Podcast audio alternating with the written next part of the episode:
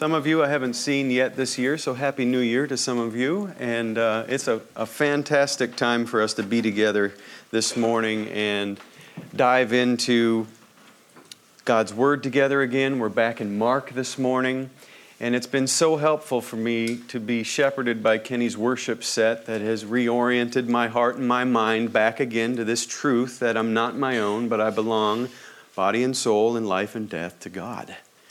I've had one of those weeks that's really reinforced that. You know, the, the scripture that Kenny put up on the screen just shortly before this last song uh, reminded us that our though our outer self is wasting away. I had one of those weeks where I was bombarded day by day by day that that is the truth, that our bodies are frail and there's all sorts of bodily afflictions around us. I went to work on Monday morning, came home, and my son Jesse was riding the couch, ill, struck down with the flu, like many of you perhaps have have suffered with in your homes recently, or if not now, or not. Tom's not here. I presume he's still out, right? Still out. Yeah. So the flu is having its way with our bodies, and and I went to uh, a manager's meeting at Biola on Tuesday.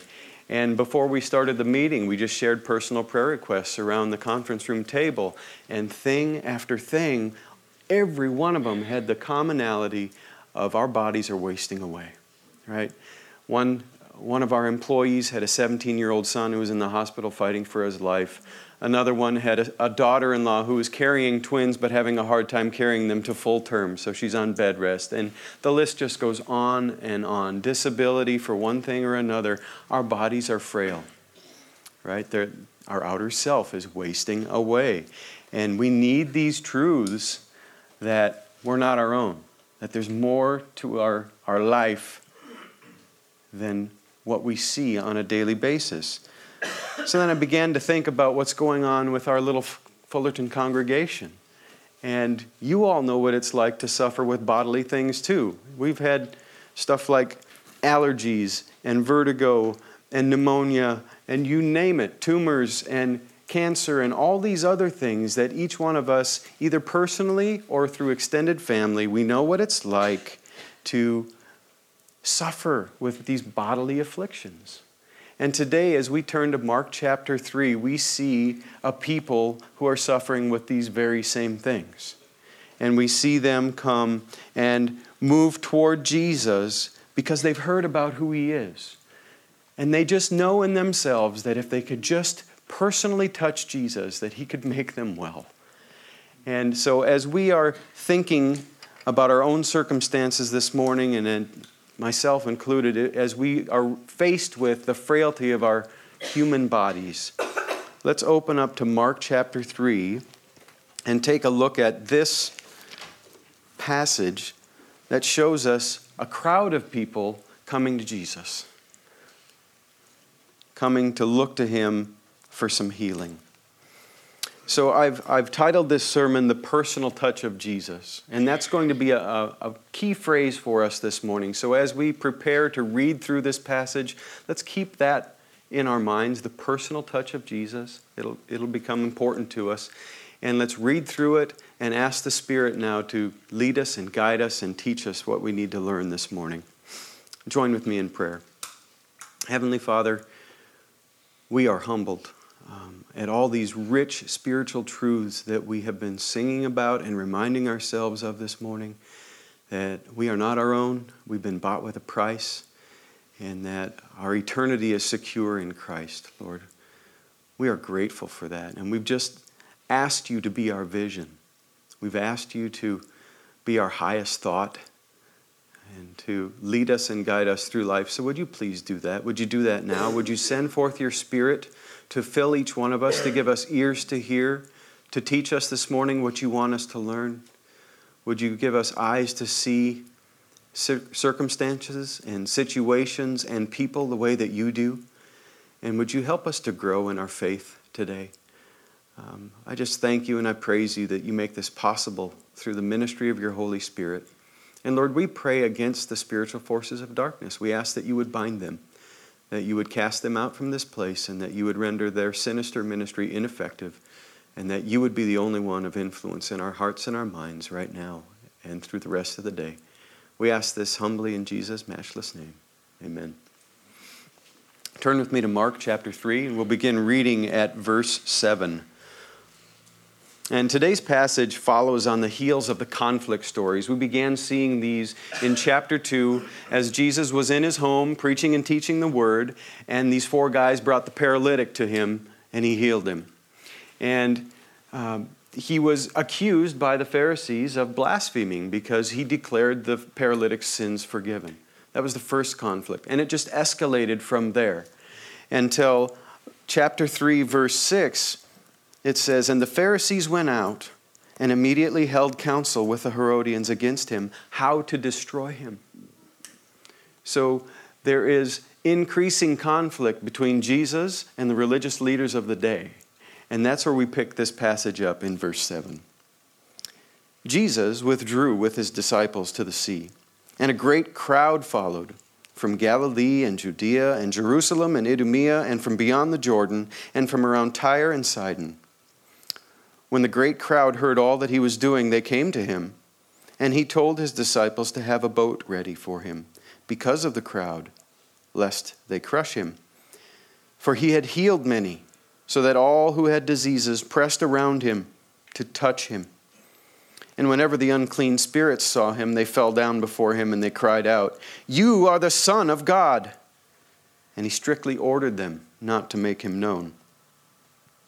And he went up on the mountain, and he called to him those whom he desired, and they came to him. And he appointed twelve, whom he also named apostles, so that they might be with him, and he might send them out to preach and to have authority to cast out demons.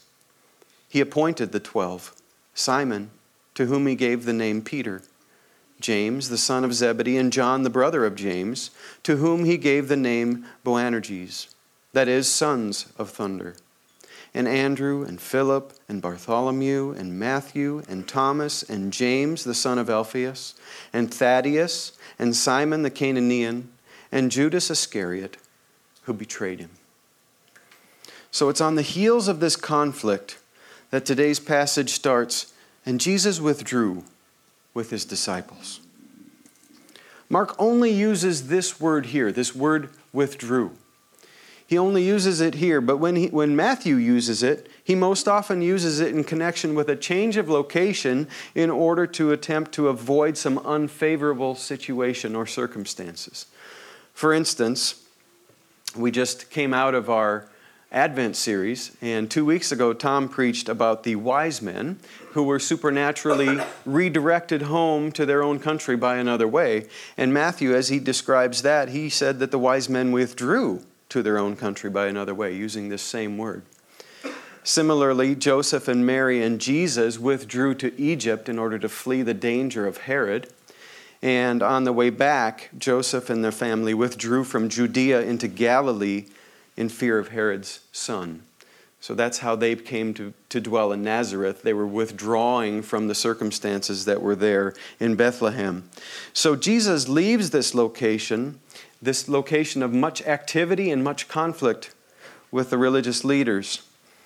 And we get the sense that it was time for a retreat. On the heels of much ministry, on the heels of much conflict, we get the sense that it's time for Jesus to withdraw. And that's what the text tells us he's doing. He's withdrawing, but he withdraws with his disciples. And it would have been a perfect plan, right?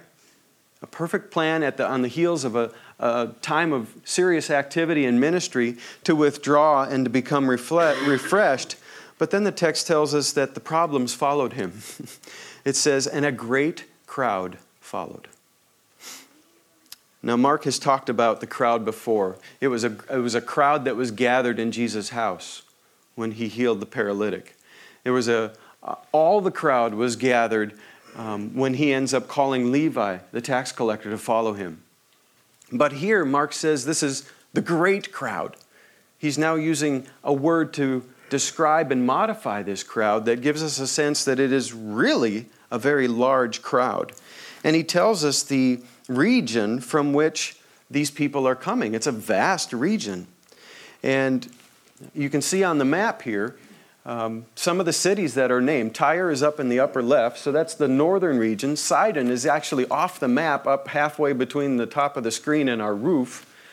Idumea is down on the, on the uh, lower portion of the map. And then the Trans-Jordan would be over to the right, across the Jordan. So in other words, this whole map represents this region from where these people are coming. This crowd is coming from this vast region. Now this region is about one hundred fifty miles north to south, which would be roughly the same thing as Pasadena to Tijuana. And it's about sixty to seventy miles east and west, which would be the same thing probably as Torrance to Riverside. So that's a pretty broad area, and this area is densely populated. So it's a large area of densely populated folks that are coming and gathering, that are following Jesus as he and his disciples are trying to withdraw. So despite the growing conflict with the religious leaders and their disdain for him, Jesus' fame with the common people is growing. He is celebrity status right now, and there are people flocking to him from all over the place. It's a vast region, and when the crowd heard all that he was doing, the text says, they came to him. So this crowd is coming to him because they've heard. They've heard what Jesus is doing. They have heard that he's been preaching and teaching with authority that is uncommon to the others. They've heard that he's been ca- un- casting out the unclean spirits, the demons. And they've heard that he has been healing various diseases. And that is exactly um, why this crowd has come. As we go through this passage, we'll be confronted with three different agendas. We will see the agenda of the crowd. We will see the agenda of the unclean spirits. And we will see the agenda of Jesus. So at first, let's dive in and take a look at the agenda of the great crowd. Verse ten says, "For he had healed many, so that all who had diseases pressed around him to touch him." So these people had, had seen Jesus in action. They had heard about him. They had either seen and heard of it firsthand, or they had had family members that had made him known, or people that, that had known them had made them known, and it goes on and on. This is the roughly the first century equivalent to something going viral on the internet. People have seen and heard something miraculous and marvelous about this Jesus, and they have not stopped talking about it. And so this great crowd comes, and they're coming, it says, because they had heard what he had done. And they were all who had diseases, they pressed around him to touch him. These people knew in their minds that a personal touch of Jesus could bring them physical healing from the affliction that they were facing. And they, they flocked to him. And the word that Mark uses here to describe the way they're approaching Jesus literally is they're, they're falling on him to touch him. The word that he uses here means that it's close up. It's personal language. There's definitely an invasion of intimacy here. These people are falling upon him. Luke uses this same word To, de- to describe the, the father of the prodigal son. And one of the songs that we sang in our worship set this morning made reference to it, that the, the father of the prodigal son w- stands ready to welcome those to receive them. But it's the, fa- the father of the prodigal. When the prodigal returns, the father runs toward him and falls on him and receives him back. There's a warm and an intimate embrace. There's, there's close proximity here. And Luke also uses this same word in Acts to describe what it, what it was like when the Spirit came. The Spirit had not yet fallen on the, upon these people. So it's this is intimacy language that, that is being used here. And so we see that the agenda of the great crowd is to touch Jesus and to be healed. They know that if they could just touch Jesus, that they would be healed. And they were desperate. And they had a zeal for healing. They knew that Jesus could do it, and they were going to do whatever it would take to get themselves in proximity to him so that they could touch him and get what they needed. They had heard him preach. They had seen him cast out the unclean spirits. But it was his healing power, according to this text, that draws this crowd here. They had been suffering with these infirmities. They were desperate. You get the sense that they had tried everything else, but they knew that none of that was working, but that if they could just get close to Jesus and get a personal touch of Jesus, that they would be healed. And they were so zealous in that, that there was danger. I remember when I was in college, I used to go to uh, a fair amount of concerts. Some, most of them were eighties hair bands, you know, like like Poison and and uh, other other bands like that. But I, I used to get tickets that were general admission, so you would get in, you know, not a, not an assigned seat, but you get in on the floor. And the the goal was to get as close to the stage as you could in hopes that you could touch this person. But everybody behind you had that same goal, right? And and everybody was pushing. And if you were up close to the stage, it, there's a fair, decent chance that you were going to get pressed pretty hard by that stage as the whole crowd was pushing in on you. And that's something akin to what's going on here. These people all want to get up close to Jesus and to touch him. They're falling upon him, literally, to, to get their hands on him. And th- this is a real enough threat to Jesus. He knows the intention of the crowd. Look at verse nine. He says, and he told his disciples to have a boat ready for him because of the crowd, lest they crush him. These were a desperate people. They were fed up with their physical afflictions, and they were ready to do whatever it took to get their healing, even if it meant crushing Jesus in the process. I don't think they thought through this very well, right? Because if they kill the healer, that doesn't look good for them either. But anyway, that is the danger that is that is before us right here. So this crowd included people who were afflicted with every sort of physical and spiritual and mental affliction. And even some of them, it says, were plagued with the disease of being oppressed by demons. Look at verse eleven a. And whenever the unclean spirits saw him, they fell down before him and cried out, you are the Son of God. These demons had a, an, an agenda of their own. And we see that they fall down before Jesus. This is clearly a posture of submission to him. These, these unclean spirits recognize who Jesus is, and they appropriately bow down before him. They fall prostrate before him on the ground. And they shout out, you are the Son of God. Have you ever been watching a movie for the first time with somebody that's watched it a few times before? This last week in our home, um, Jesse decided it would be a good time to revisit the um, Harry Potter movies. So we gathered the D V D collection and began watching them over and over again. And his girlfriend Leah was over and had never seen them. So she was watching them, and at one point my wife uh, blurted out when she saw Sirius Black on the screen and said, oh, isn't that Harry's godfather or something like that? Spoiler alert. And which was the point of the deal, because Jesse got so angry at his mother because she had spilled the beans, so to speak, right? What she had spoken was true. It's just that the timing of it and the messenger of it wasn't accurate. Well, that's what's going on here. These demons are speaking truth. They're falling down before Jesus. They're declaring him the Son of God. But Jesus silences them. He forbids them to make him known, not because they have it wrong. The message that they have spoken is the truth. And their posture before him is appropriate. In contrast to the crowd who was pressing upon him and falling upon him to touch him in order to get what they needed or wanted, these demons actually are demonstrating a little more level of respect and honor by falling down before Jesus and declaring him the Son of God.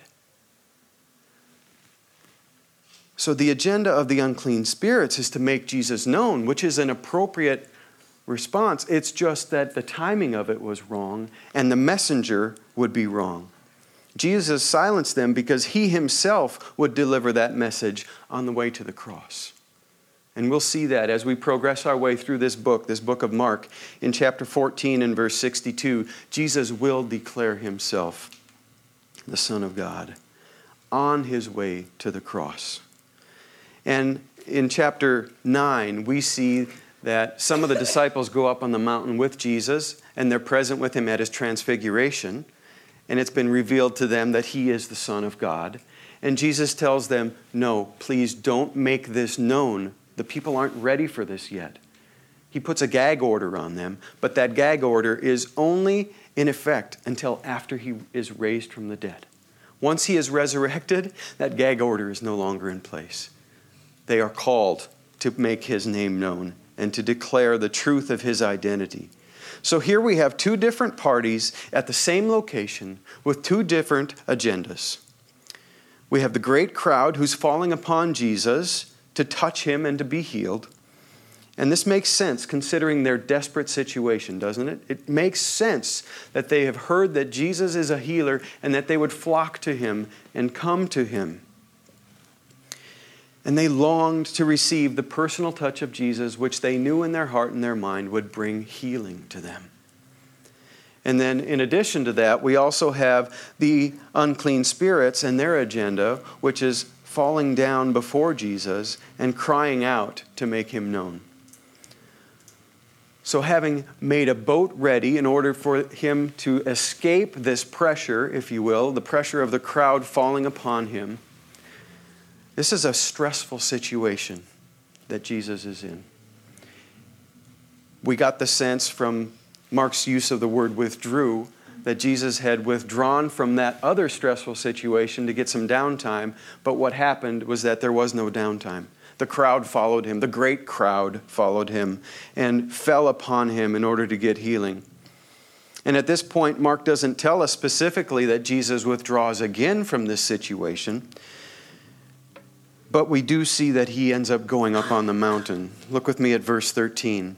And he went up on the mountain, and he called to him those whom he desired. We get a sense that now Jesus once again is trying to withdraw, once again is trying to escape the crowds and get some downtime and to be refreshed.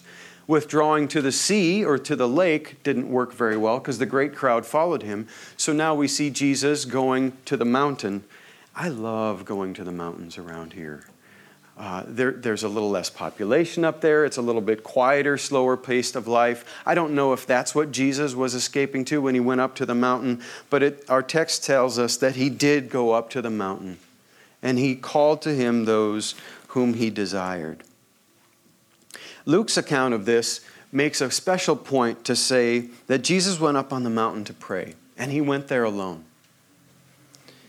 And in Luke six twelve, Luke mentions that Jesus spent the entire night in prayer prior to proceeding with what we will see here in the text, which is next, of Jesus calling his twelve apostles unto himself. So in contrast to Luke, Mark does not include the detail about retreating to the mountain alone and spending the entire night in prayer, but what Mark does include is he gives us a detailed account of Jesus' agenda as he approaches the mountain and calls the twelve disciples unto himself. Look again with me at verses thirteen through fifteen. And he, Jesus, went up on the mountain, and he called to him those whom he desired, and they came to him. And he appointed twelve, whom he also named apostles, so that they might be with him, and he might send them out to preach, and to have authority to cast out demons. So we see here a picture of Jesus calling to him those whom he desired. We see here a picture of Jesus' humanity. We see human desires being manifested in this. And we also see this coupled with sovereign grace. None of these guys auditioned for the part. They did not prove their worth to Jesus and then Jesus select them from that. It's just the text just tells us that Jesus called to him those whom he desired, and he appointed twelve that they might be his apostles. None of these guys auditioned for the part. It wasn't anything that they brought to the table that Jesus looked at. Jesus assembled, if you will, a small group of people, a small, diverse group of people, and they were quite a motley crew. Some fishermen, a tax collector, other people. And and what we see as we go through this book, pay attention to these apostles, to these disciples. These were people that he wanted to spend time with. And they were really a group of knuckleheads. over and over again. He'll be teaching the clear kingdom truths, and they won't get it. He'll pull them off to the side, and he'll explain it to them clearly. He'll, he'll spoon feed it to them. And again and again, they won't get it. They will fail the test of faith. They will doubt. They will fall asleep when he calls them to pray. One of them will betray him. Peter will deny him three times in one night. These guys were frail human beings. But they were the, the ones that Jesus calls unto himself. Do you see the intense personal nature of this? Jesus decided that he wanted these guys to be in close proximity with him. And he knew them by name. Look, he even gives them nicknames. Verse sixteen, he appointed the twelve, Simon, to whom he would give the name Peter, and James, the son of Zebedee, and John, the brother of James, to whom he gave the name Boanerges, that is, sons of thunder. I don't know if this happens in your house, but it sure happens in my house. We give nicknames to one another. We do so because we love one another, right? And I get a sense as I read this list and hear that Jesus is taking these guys' given names and giving them some new names, giving them nicknames, if you will. That's showing a level of love and affection for these people. He's helping under, them understand their identity a little bit more, sometimes making fun of it, you know, sons of thunder because of their fiery tempers that they have. But we get a clear, a little clearer picture of Jesus' love and affection for these guys and, and his desire to be with them. These three that he gave nicknames to in the list would become his inner circle. We will see Peter and James and John accompanying Jesus and having questions with Jesus, sidebar conversations with him, um, separate from the others.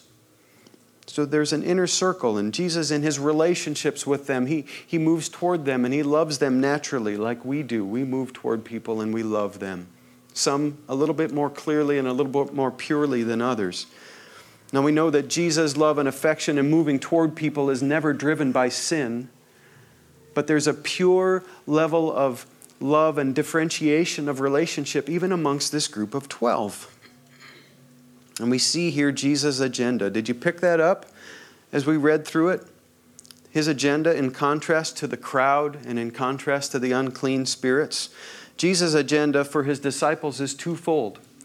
That they might, one, be with him, and two, that he might send them out as partners in ministry. So let's look at Jesus' agenda for this group of folks one point at a time. Jesus wanted to personally touch a few of these guys' lives. He wanted to personally touch them by being with them. Verse fourteen, and he appointed the twelve so that they might be with him. You see how intentionally personal this is. The first list of why Jesus called these twelve is simply to be with them. Now, we remember in our Advent series that Jesus is named Emmanuel. He is God with us. God sends his Son down to earth, to the creation, to identify with the creation who has rebelled and gone astray. He sends a Savior to be with us, the people who need saving, and to identify with us. And as Jesus gathers a group of people around him, a small group of folks with whom he wants to spend some intentional time and pour into their lives, the first listed item on the agenda is to be with them, that they might be with him. His earthly ministry and his first priority would be to dwell with people, to spend time with them. That's because the heart of discipleship is a personal relationship.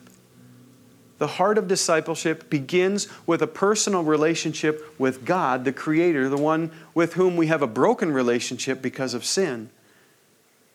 But in, on the human level, discipleship necessitates a human relationship. We need to know one another and love one another and spend time with one another because there's so much about king, the kingdom work that Jesus has entrusted to us that is caught by proximity and living life together more than formally taught.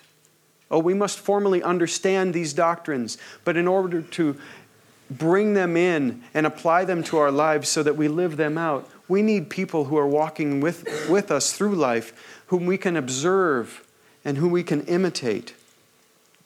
And Jesus brought these twelve into that level of relationship with him so that they could be equipped to do the work that he has called them to do. He did not call these twelve to sit with him in a classroom all day long or all semester long. He called them to walk the dusty roads with him. He called them to listen to him teach the crowds. He called them to hear him explain the parables when they didn't first get it. And he called them to be in the boat with him as he calmed the storm so that they might see a glimpse of his glory over the physical creation. And the problem with sin is that it results in a broken relationship with our Creator God. So Jesus comes and invites these guys as their reconciler into a relationship so that they can learn what it means to be in a reconciled relationship with their Creator God. And he loves us so much that he would initiate relationship with us. Those who have rebelled against him, Jesus really, really loved his disciples. He longed to be with them. He desired to be with them, and that's what he did. And he demonstrates that clearly, the level of love that he had for his disciples in his prayer recorded in John seventeen. We'll pick that up in verse twenty. I think we have that. Jesus prays.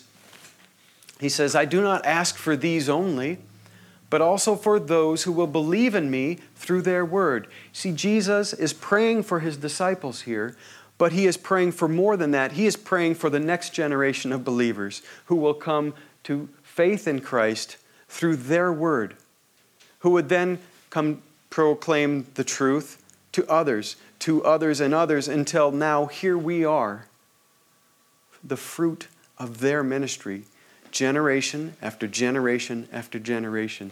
Jesus here is praying for you if you are in Christ. Jesus loved his disciples and he called them into close relationship. And here he prays for you and for me in the same way. He says that they may all be one, just as you, Father, are in me and I in you, that they also may be in us, so that the world may believe that you have sent me. The glory that you have given me, I have given to them, that they may be one, even as we are one. I in them, and you in me, that they may become perfectly one, so that the world may know that you sent me and loved them even as you loved me. Do you hear the intimacy language there? I in you, and you in me. Jesus is with his disciples, and he prays that his disciples would know what it means to be in relationship in God and have Christ dwelling in them. Now, if you believe, you can have the assurance that Jesus loves you just like he loved his disciples and prayed for them. And if you are not in Christ, you might be tempted to say, well, maybe God doesn't love me. Or maybe if you are in Christ, you might be tempted to think that God doesn't love you because of your circumstances or because of lies that you've been told. But the fact is, Jesus does love you. And the testimony of the word is that it is his will that none should perish. So Jesus does love you. He does love his disciples, and his offer for salvation is available, even now. The Lord is not slow. He's patient. He's not willing that any should perish. That's what Second Peter three nine says. So we also see the Apostle Paul engaging in this intentionally personal ministry. In First Thessalonians two, verse eight, we hear him say that we have become affectionately desirous of you, sharing with you not only the gospel, but our very lives. So real life discipleship starts with a personal relationship, and it requires a personal relationship. We see the agenda of Jesus is to personally touch their lives by being with them and twofold, to send them out as partners in his ministry. Verse fourteen, so that they might be with him and he might send them out to preach. Jesus' agenda is co-missional. It's one where he invites his disciples to join with him in ministry in accomplishing his mission. And that's exactly what we'll see them do in Mark chapter six and verse twelve. Mark summarizes the ministry of these disciples in this way. He says, so they went out and proclaimed that people should repent. And they cast out many demons and anointed with oil many who were sick, and he healed them. So the very things in the early chapters of Mark that we see Jesus doing himself, we now see in the middle chapters of Mark, Jesus entrusting that level of ministry to his disciples. And they join him as co-laborers in fulfilling his mission. And that is still going on today. We ourselves are called to be ministers of reconciliation. Listen to Second Corinthians five, verses seventeen to twenty-one. Therefore, if anyone is in Christ, he is a new creation. The old has passed away. Behold, the new has come. All this is from God, who through Christ reconciled us to himself and gave us the ministry of reconciliation. That is, in Christ, God was reconciling the world to himself, not counting their trespasses against them, and entrusting to us the message of reconciliation. Therefore, we are ambassadors for Christ, God making his appeal through us. We implore you on behalf of Christ, be reconciled to God. Jesus calls these twelve into relationship with him, that he might be with them and shape them and equip them in order to be co-laborers in fulfilling his mission. Jesus' agenda is co-missional. We're called to join him in that. And it goes on to say, and to have authority to cast out demons. Secondly, Jesus' agenda is supernaturally missional. Jesus' agenda is co-missional, and it is supernaturally missional. Jesus is the only one that these folks have seen having authority over the unclean spirits. And Jesus entrusts this same authority to his disciples. And that's what's at the head of the Great Commission recorded in Matthew twenty-eight. He says, all authority in heaven and on earth has been given to me. Go therefore and make disciples. There will be opposition, but all authority belongs to Jesus. And if we are in Christ, he entrusts that authority to us. And it's essential to what it means to be a Christian today is to be supernaturally missional because of what Paul tells us in Ephesians six. He says, we do not wrestle against flesh and blood, but against the rulers, against the authorities, against the cosmic powers over this present darkness, against the spiritual forces of evil in the heavenly places. Therefore, take up the whole armor of God. Gospel ministry is advancing an assault into enemy territory. When we go forth with the gospel of Jesus Christ and a move toward people who don't yet know him as Lord and Savior, we are making an invasion into the enemy's territory. We are going back into his territory, the world, which God created but which rebelled and turned against him. And we are, we are going as God's ambassadors to reclaim that which is God's alone. And he empowers us through Christ to do just that. And we dare not take this lightly or engage in it flippantly. Certainly not in our own name or in our own strength. We must go in the name of and under the authority of our Lord and Savior Jesus Christ. And we see this happening. Just within the last year, there was a young family here at Grace Fullerton whose young child was being terrorized by night terrors and could not sleep. And they discerned that it was time to call the elders and to have them come in and pray over the child. And we, the elders of Grace Fullerton, went to their home one night when the children were asleep, and we silently walked into their bedroom and we prayed. We kneeled down and we asked the Lord to deliver this child from whatever was oppressing it. We prayed against the spiritual forces of darkness. No magical incantations, no wild flailing, screaming, yelling, none of that. It was a calm, reverent prayer in Jesus' name, asking him to exercise his authority over the unclean spirits and to free that child. And I rejoice to tell you that I touched base with the father of this child this week, and he says she still sleeps well through the night. Unclean spirits are still having their way in this world. We are still empowered by the one true God who has authority over these unclean spirits to conduct his ministry, to proclaim the gospel, and to see people's faith established and to see it strengthened.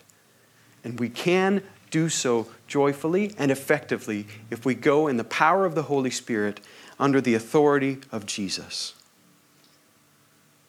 We see here as we wrap up that the agenda of Jesus to personally touch the lives of these disciples by being with them and to send them out as partners in his ministry actually results in the fulfillment of the agendas of the unclean spirits, which was to make Jesus known, and the great crowd, because it's through, through faith in the gospel, faith in the name of Jesus, that people find their ultimate healing. So the crowd who clamored to Jesus to find physical healing, their agenda is fulfilled through faith in Jesus' name. And the demons who were shouting out that Jesus was the Son of God, making him known, their agenda is actually fulfilled when Jesus has his way in our life and we order our lives according to his plan and mission and agenda for our lives.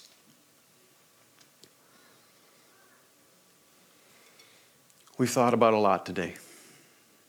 We've seen the agenda of the crowd. We've seen the agenda of the unclean spirits. We've seen the agenda of Jesus, which is to be intensely and intentionally personal. He wants to spend time with you and with me. Are we making time available in our lives to do that?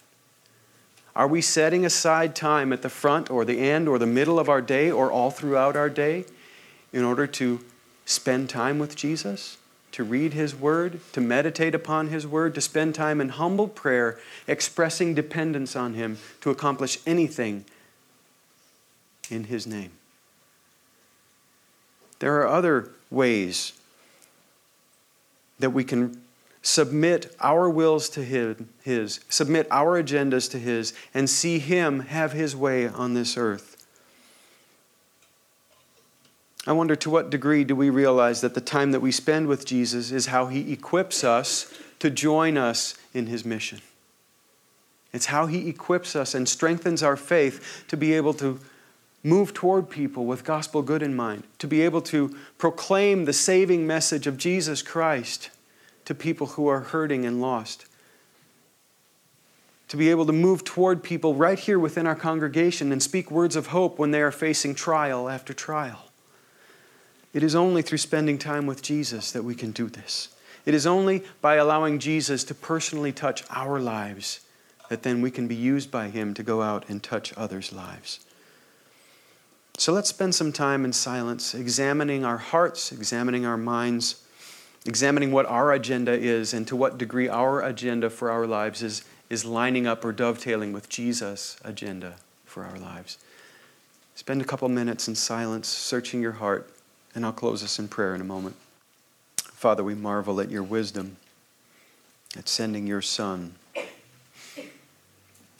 We marvel at his demonstration of love for these disciples and these apostles whom he ended up sending out to join him in ministry. And through their ministry, we have come to faith. And now you're entrusting to us this same ministry and giving us the, the privilege of joining you in that. Lord, we want to be with you. What a privilege it is. Would you, would you help us? Would you forgive us for how frequently I go through my day seeking to advance my agenda rather than to advance yours? Would you help us, I pray, each one of us. You know where we're prone to have success, where we're prone to fail. Help each one of us, I pray, to rest in you, to find hope in you, and to find direction for our lives in you. I pray that we would all surrender our wills to you and that you'd be pleased to use us to advance your kingdom plan and purposes so that as grace extends to more and more people, thanksgiving would increase to the glory of you, our great God, in whose matchless name we pray. Amen.